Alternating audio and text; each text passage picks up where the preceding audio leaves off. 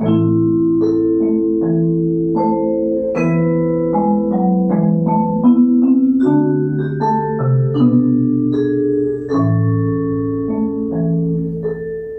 нас в гостях передача на волнах радио Град Петров.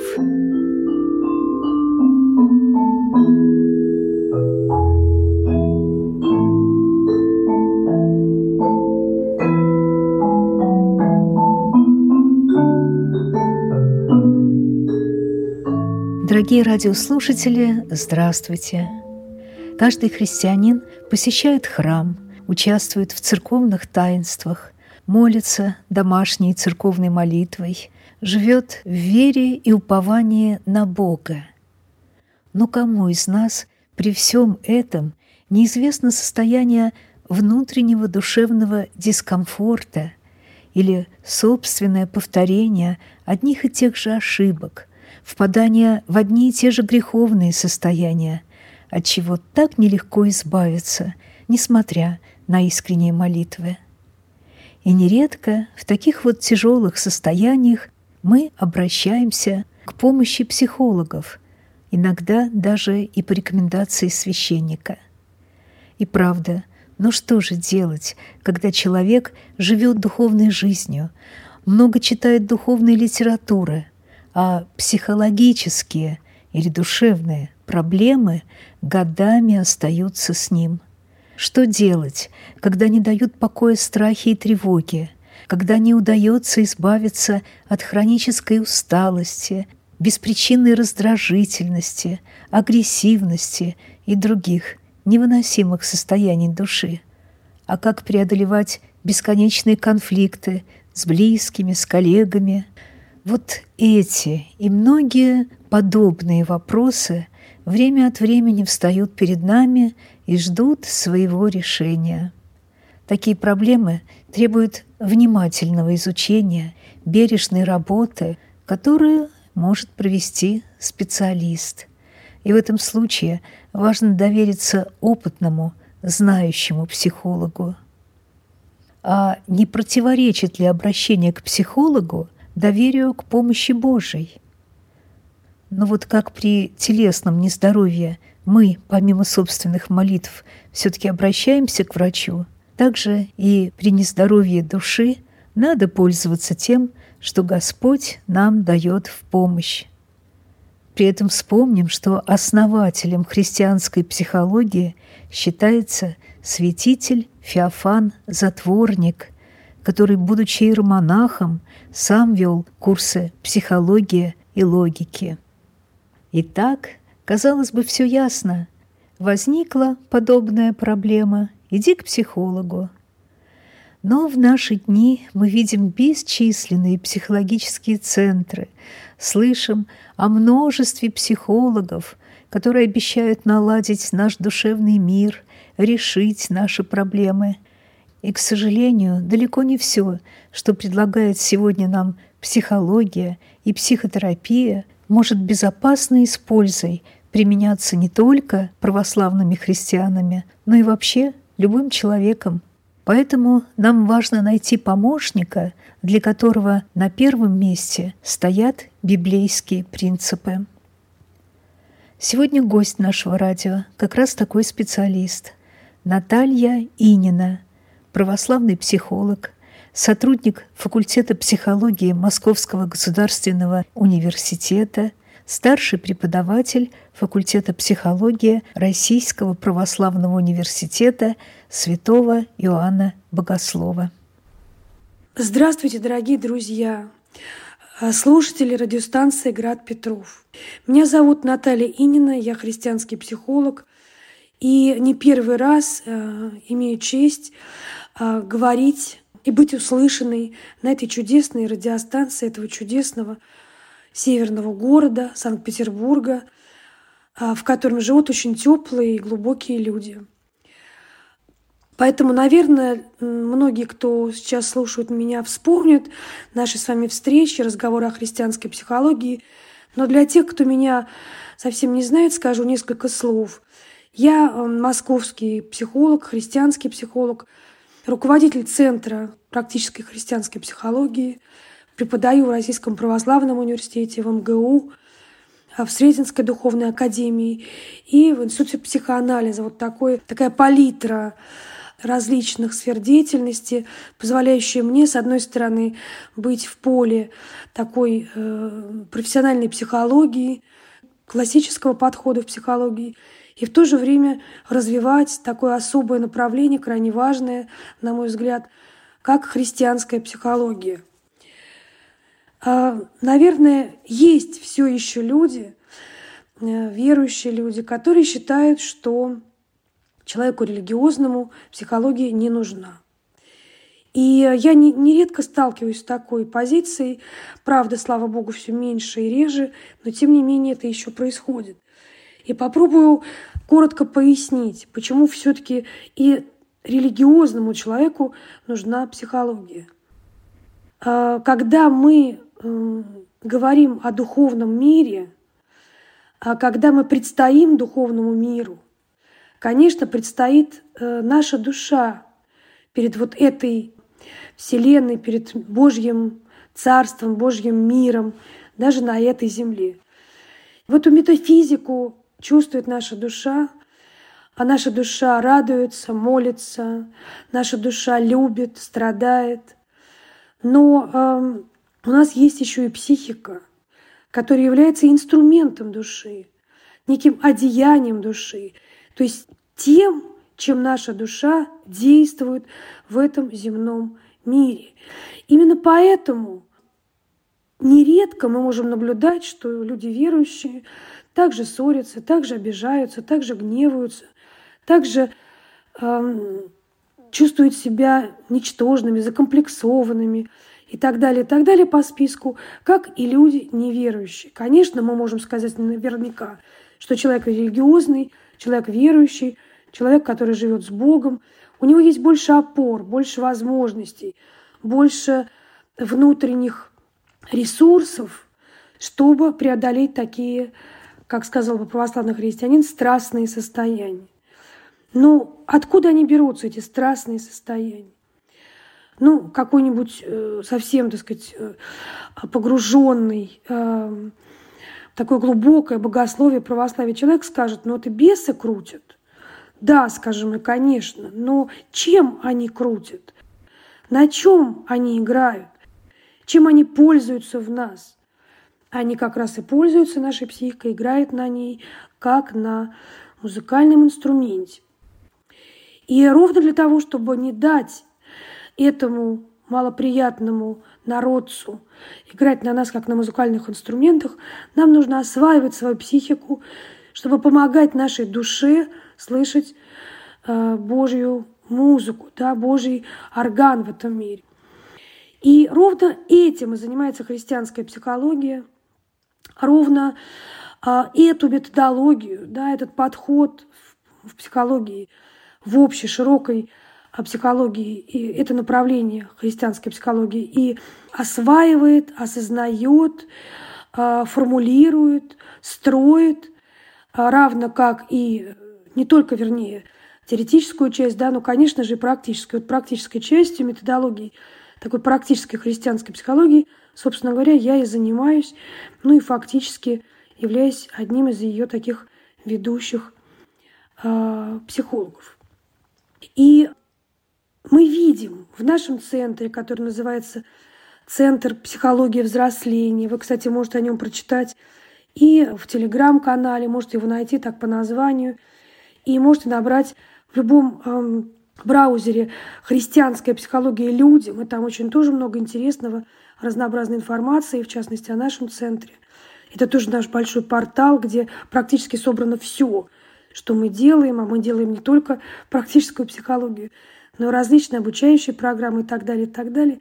Так вот, когда к нам приходят люди, а их приходит много, потому что в центре работает более 20 замечательных совершенно специалистов, психологов.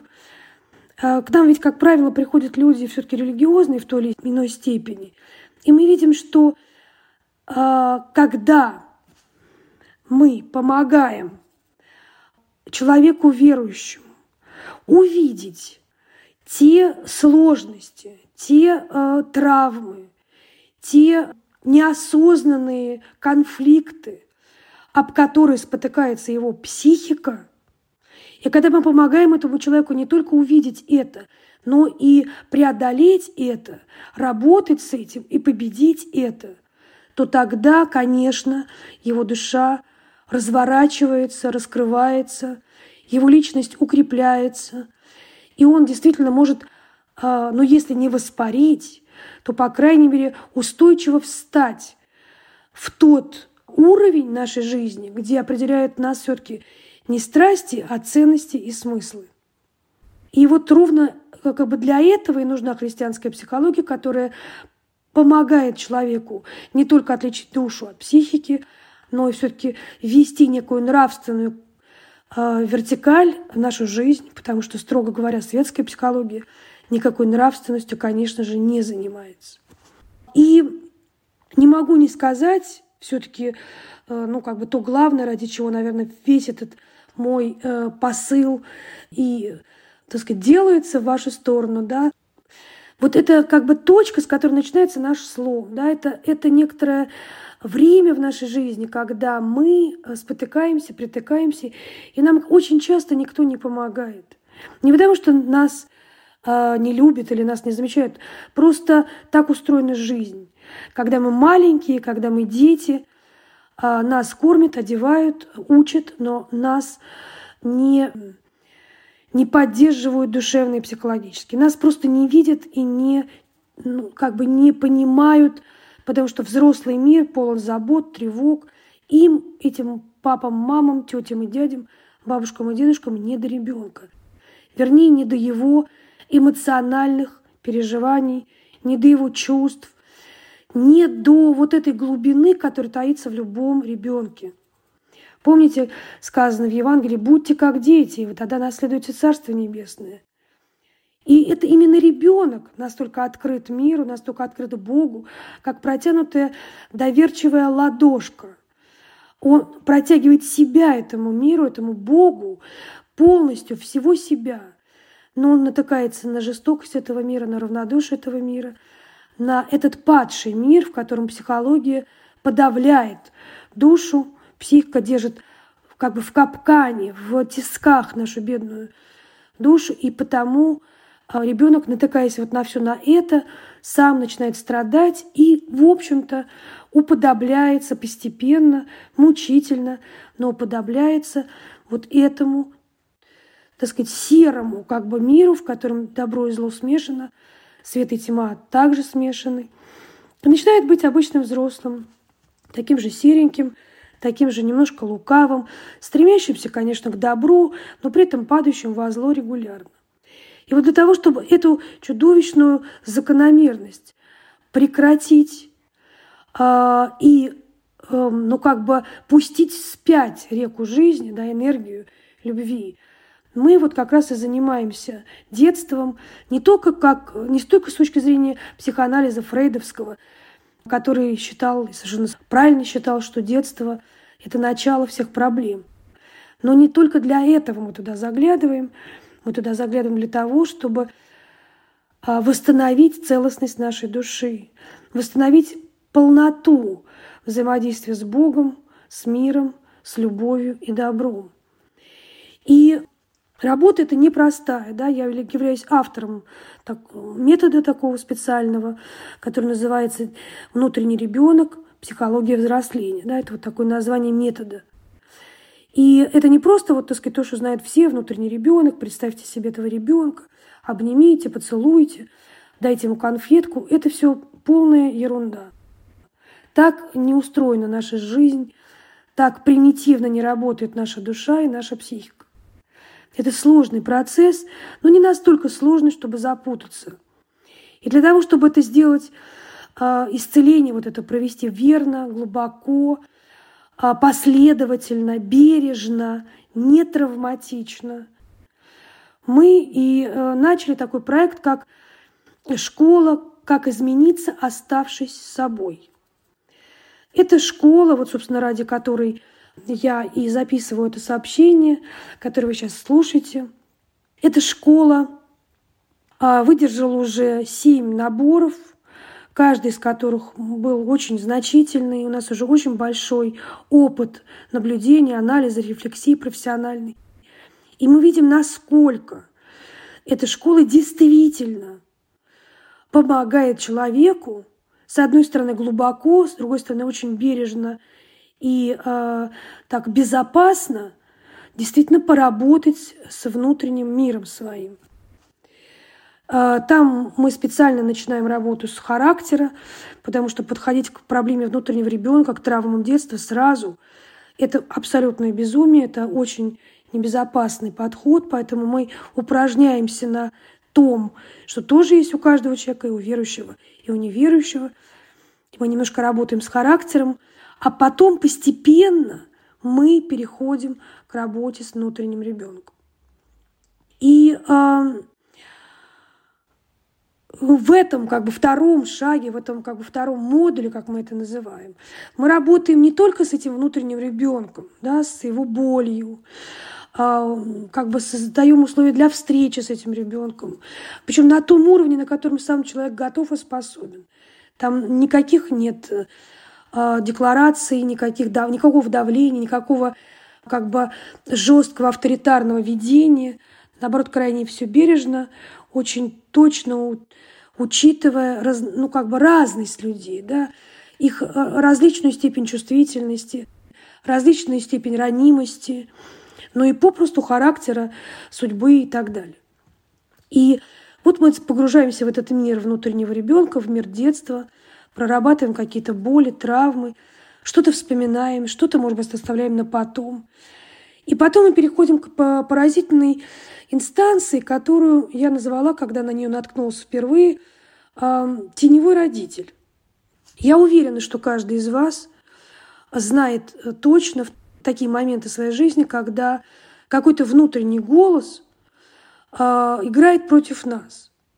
Он нас обесценивает, или он нас э, подавляет, или он нас э, высмеивает, или он э, чудовищно тревожится и боится, то есть как бы в, ровно в обратную сторону действует, да, не только с точки зрения такого доминирования, наоборот, делая нас крайне обесточенными, беспомощными – или еще, так сказать, такой, как бы есть такая интонация этого голоса, как чудовищный перфекционизм, такая требовательность. Вот это долженствование, как бы в любой ценой нужно сделать то-то и то-то, ты уже не в состоянии вообще, так сказать, стоять на ногах, а от тебя этот внутренний голос требует, чтобы ты не просто стоял, а бежал какой-нибудь там дикий кросс или, э, в общем, делал что-то невообразимое этими внутренними ногами. И а, вот эта часть в нас и есть тот самый теневой родитель, который есть, конечно, у каждого из нас, который делает нашу жизнь порой просто невыносимой. А, эта а, часть, на самом деле, как куда менее явлена в нас, нежели внутренний ребенок.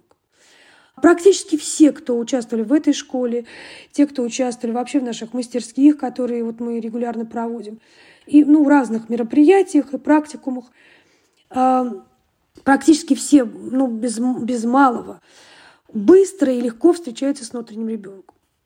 Потому что эта встреча сулит нам радость.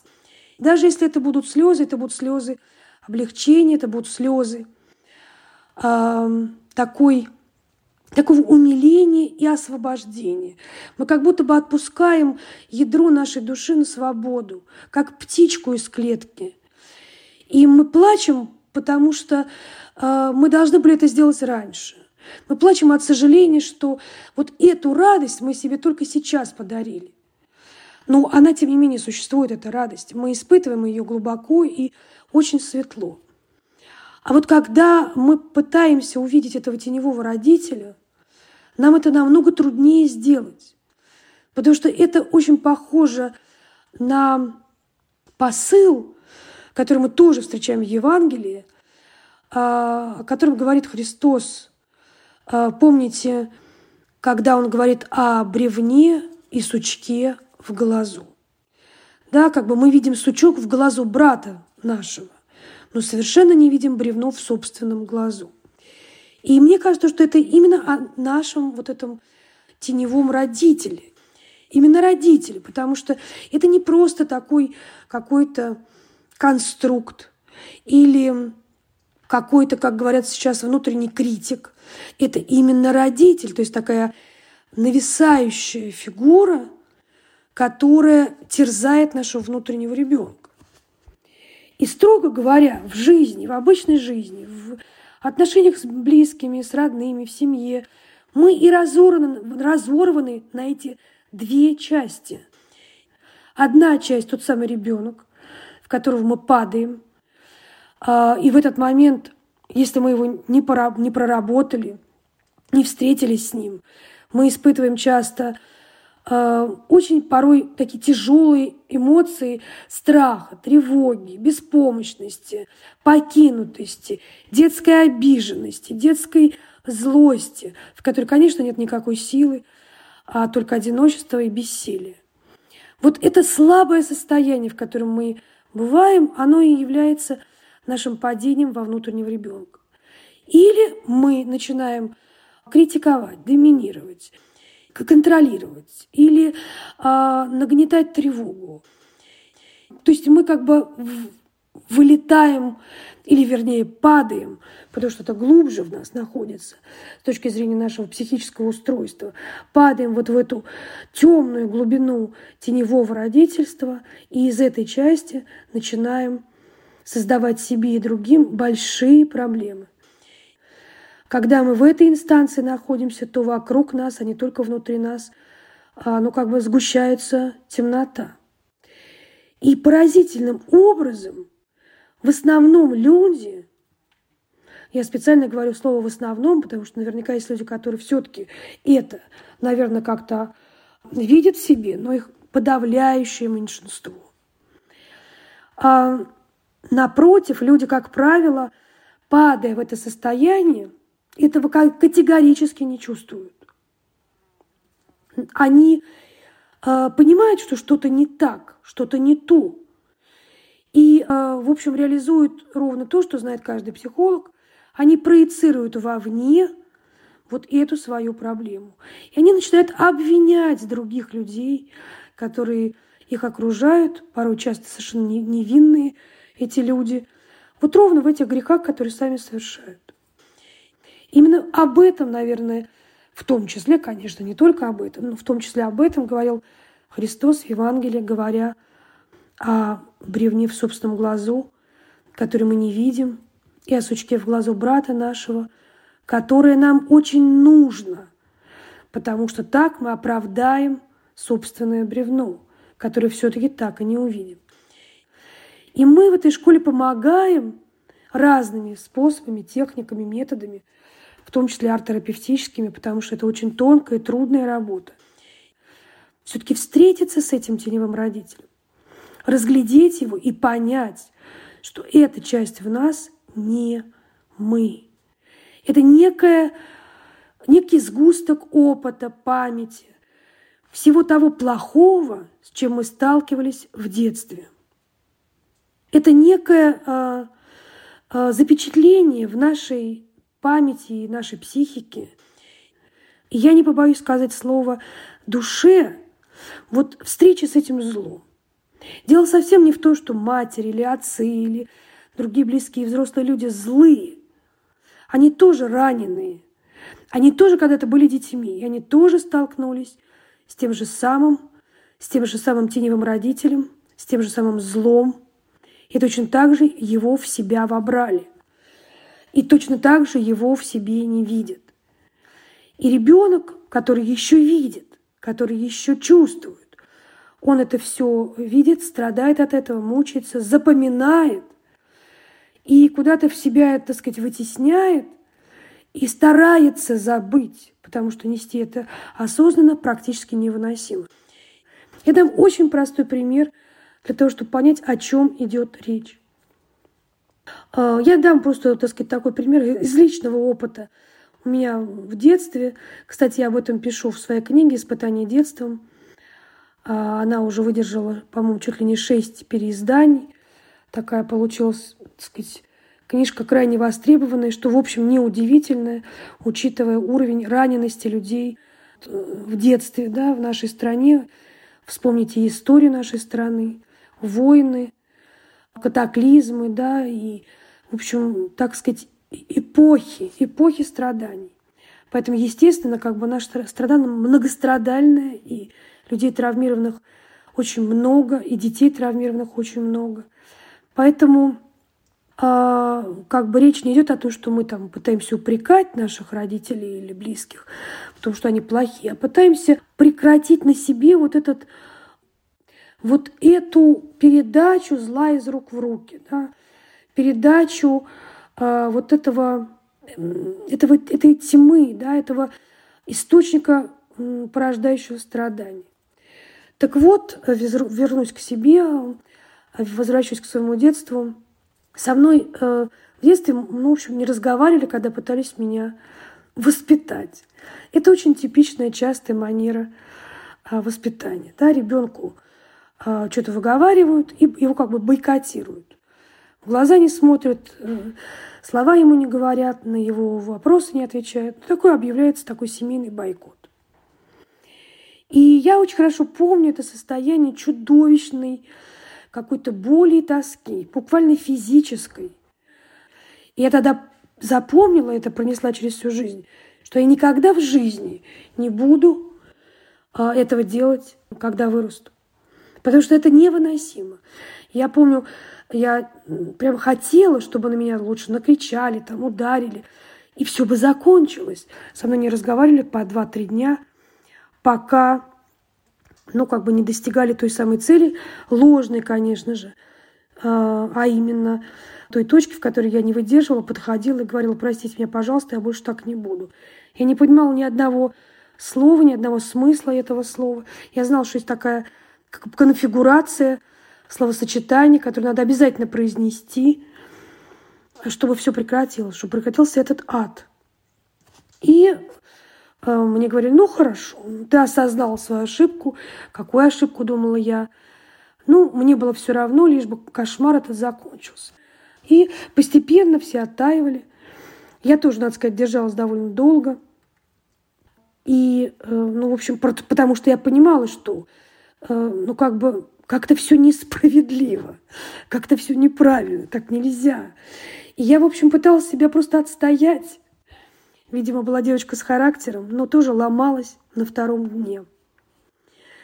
А, так вот, я понимала, что никогда в жизни этого делать не буду.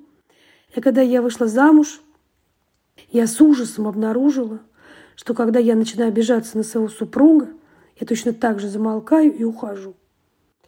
И также наказываю его своим молчанием. Я когда это увидела и поняла, я просто остолбенела. Я не поняла, как это работает. Тогда еще не была психологом. А когда я стала учиться психологии, я уже, конечно, прекрасно поняла, в чем тут смысл и суть. Мы действительно, и, и собственно, да, мысли продолжу, действительно докопалась вот до этой инстанции теневого родителя, вот именно так я эту часть у нас назвала, вот эту память, этот опыт, этот навык. Такой как бы темный, злой навык. То есть научение злу, причащение злу.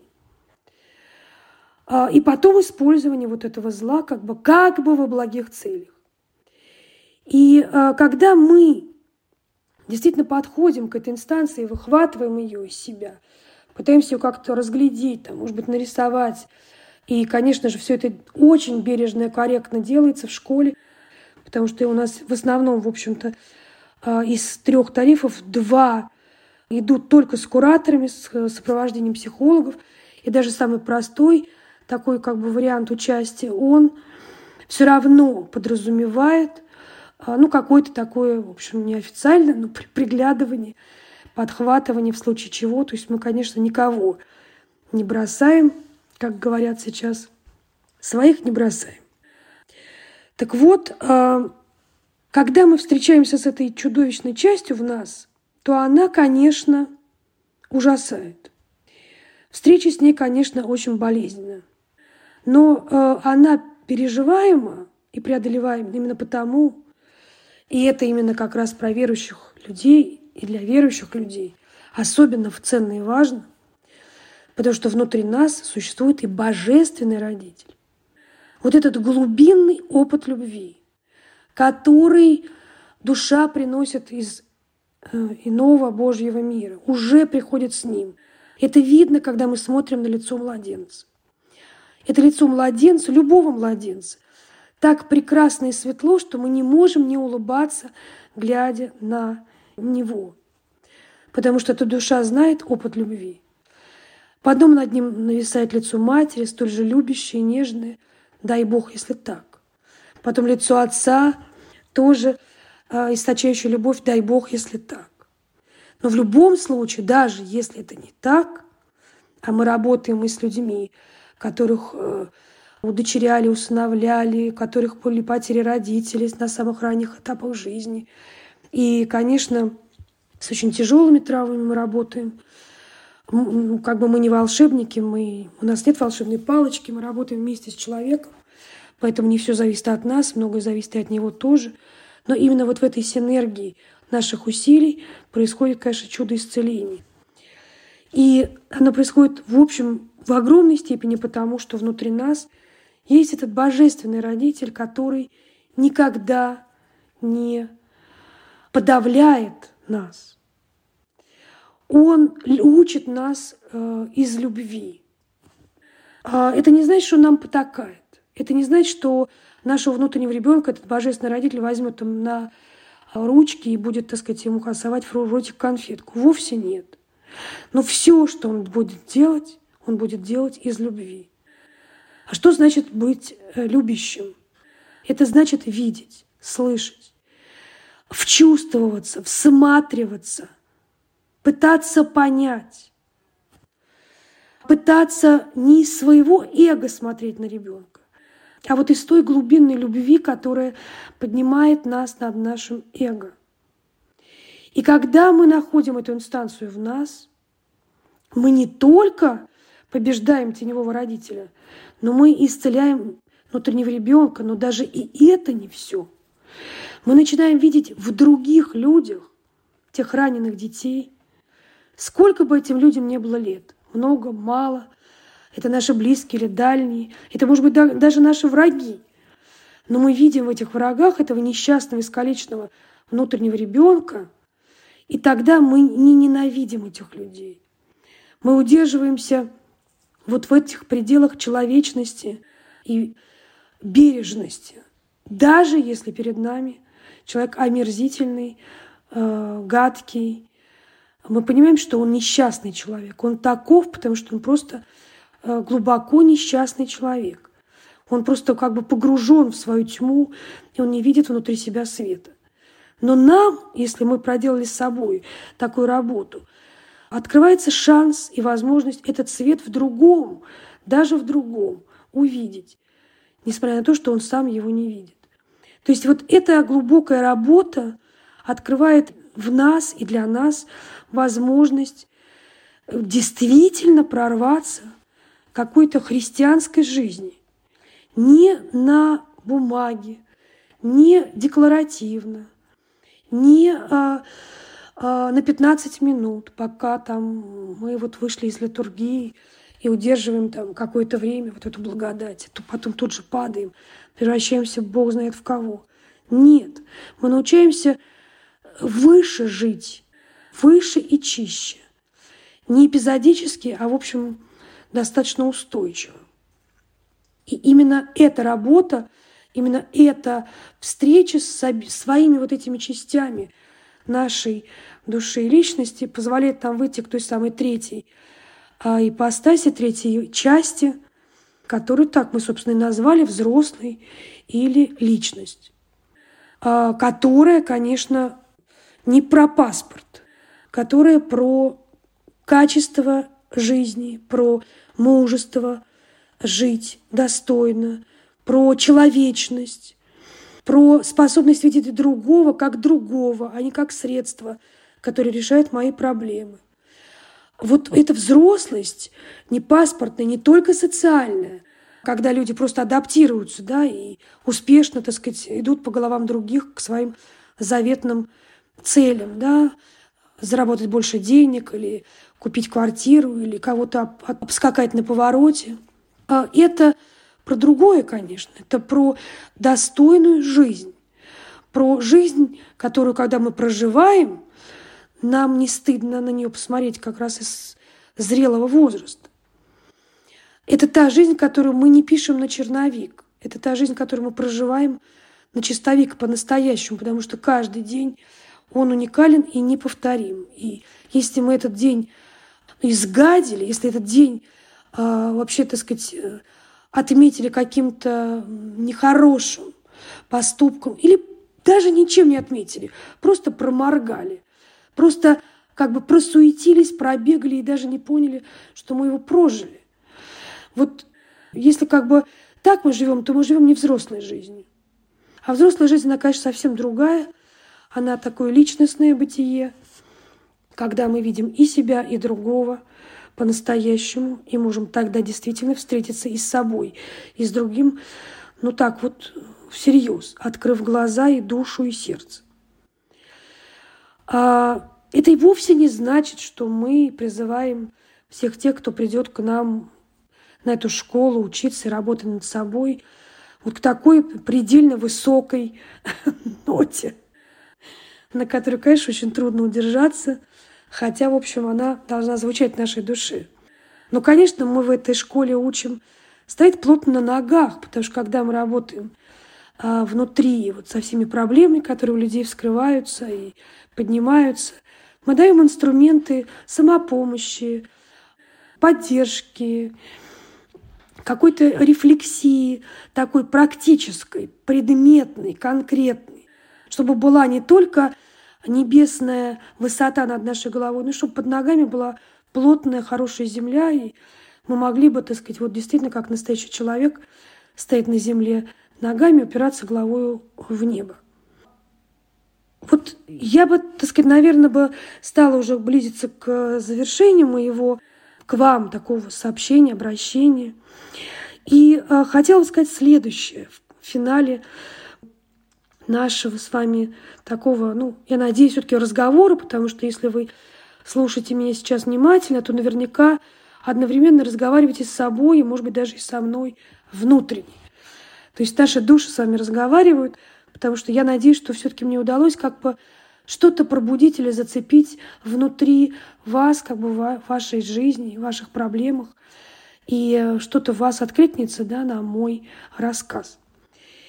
А, и мне хочется сказать, что э, вообще говоря, работа над собой, так сказать, э, ну как бы трудная штука. А, и, в общем-то, современный человек, он не очень хочет этим заниматься. Зачем? когда и так все более-менее нормально. Но проблема состоит в том, что э, когда мы, так сказать, подходим к каким-то нашим кризисам, нормативным или каким-то совершенно, так сказать, неожиданным, то мы э, падаем, падаем стремительно и довольно сильно. И вот тогда мы бежим к психологу или священнику и говорим, как же так, все было нормально, и вот, и вот. А, но психолог грамотный, такой опытный, он скажет, вы знаете, это не вот. Вы к этому шли очень долго и давно. И а, поэтому придется вот все это, вот все, что у вас, так сказать, позади, да, привело вас в результате к этой точке падения. Вот все это теперь разбирать. И поэтому как бы эта работа, она может и не простая, но она неизбежная. И чем раньше мы ее начинаем, тем лучше мы живем, и тем меньше шансов упасть в дребезги, разбившись в период кризисов. Я слышу практически, ну не то что часто, в общем, слышу все время одну и ту же фразу. «Боже мой, если бы я знал, знала, что так можно жить, как я живу сейчас, раньше, я бы уже давным-давно начала бы работать над собой». Это часто говорят люди, которые проходят школу, но я бы сказала, в подавляющем большинстве мы слышим именно эту фразу. Конечно, дело не только в том, что на этой школе происходят какие-то чудеса. Они происходят всегда на нашем пути, когда мы тратим время на то, чтобы нашу душу напитать э, знанием и пониманием.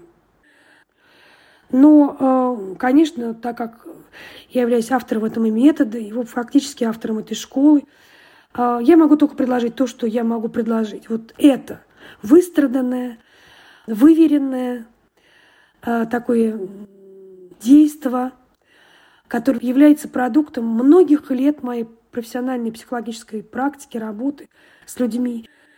И я эту школу делала ровно для того, чтобы ну, как, бы, как можно больше людей имели возможность помочь себе сами. Потому что психологов немало, но хороших, но, как вы все знаете, не так уж прямо много-много. Поэтому все хорошие психологи, в общем-то, разобраны, к нему очередь на годы вперед. Поэтому, если есть возможность, э, ну, как бы помочь как можно большему количеству людей выйти из темноты к свету, обрести себя, то вот ради этого эта школа и делалась. Я очень надеюсь, что тем из вас, кто придет на нее, она поможет. Поэтому я уже завершаю, могу сказать, что, во-первых, благодарю вас за время, которое вы потратили, слушая меня.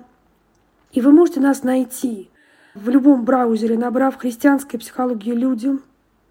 И на главной странице мероприятия вы найдете страницу регистрации на эту школу. Или вы можете найти нас в Телеграме «Центр психологии взросления». И вы тоже там можете написать или прочитать информацию о школе. И для всех, кто слушал меня сейчас, сегодня – есть такой маленький бонус, как специальная скидка по промокоду «Град Петров». Приходите, дорогие друзья, мы будем очень рады помочь вам всем, чем можем. Это школа плод коллективного труда, там работают мои замечательные коллеги, христианские психологи, Московская школа христианской психологии, которую руководит и очень известный психолог, профессор, доктор психологических наук, профессор – Борис Сергеевич Братусь и я, ваш покорный слуга Наталья Владимировна Инина. Всех благодарю сердечно. Счастья, здоровья, любви и, конечно, душевного благополучия. До свидания. Дорогие друзья, сегодня гостем студии «Радио Град Петров» была православный психолог, сотрудник факультета психологии Московского государственного университета – старший преподаватель факультета психологии Российского православного университета святого Иоанна Богослова Наталья Владимировна Инина. Передачу к эфиру подготовила Людмила Сотова. До свидания.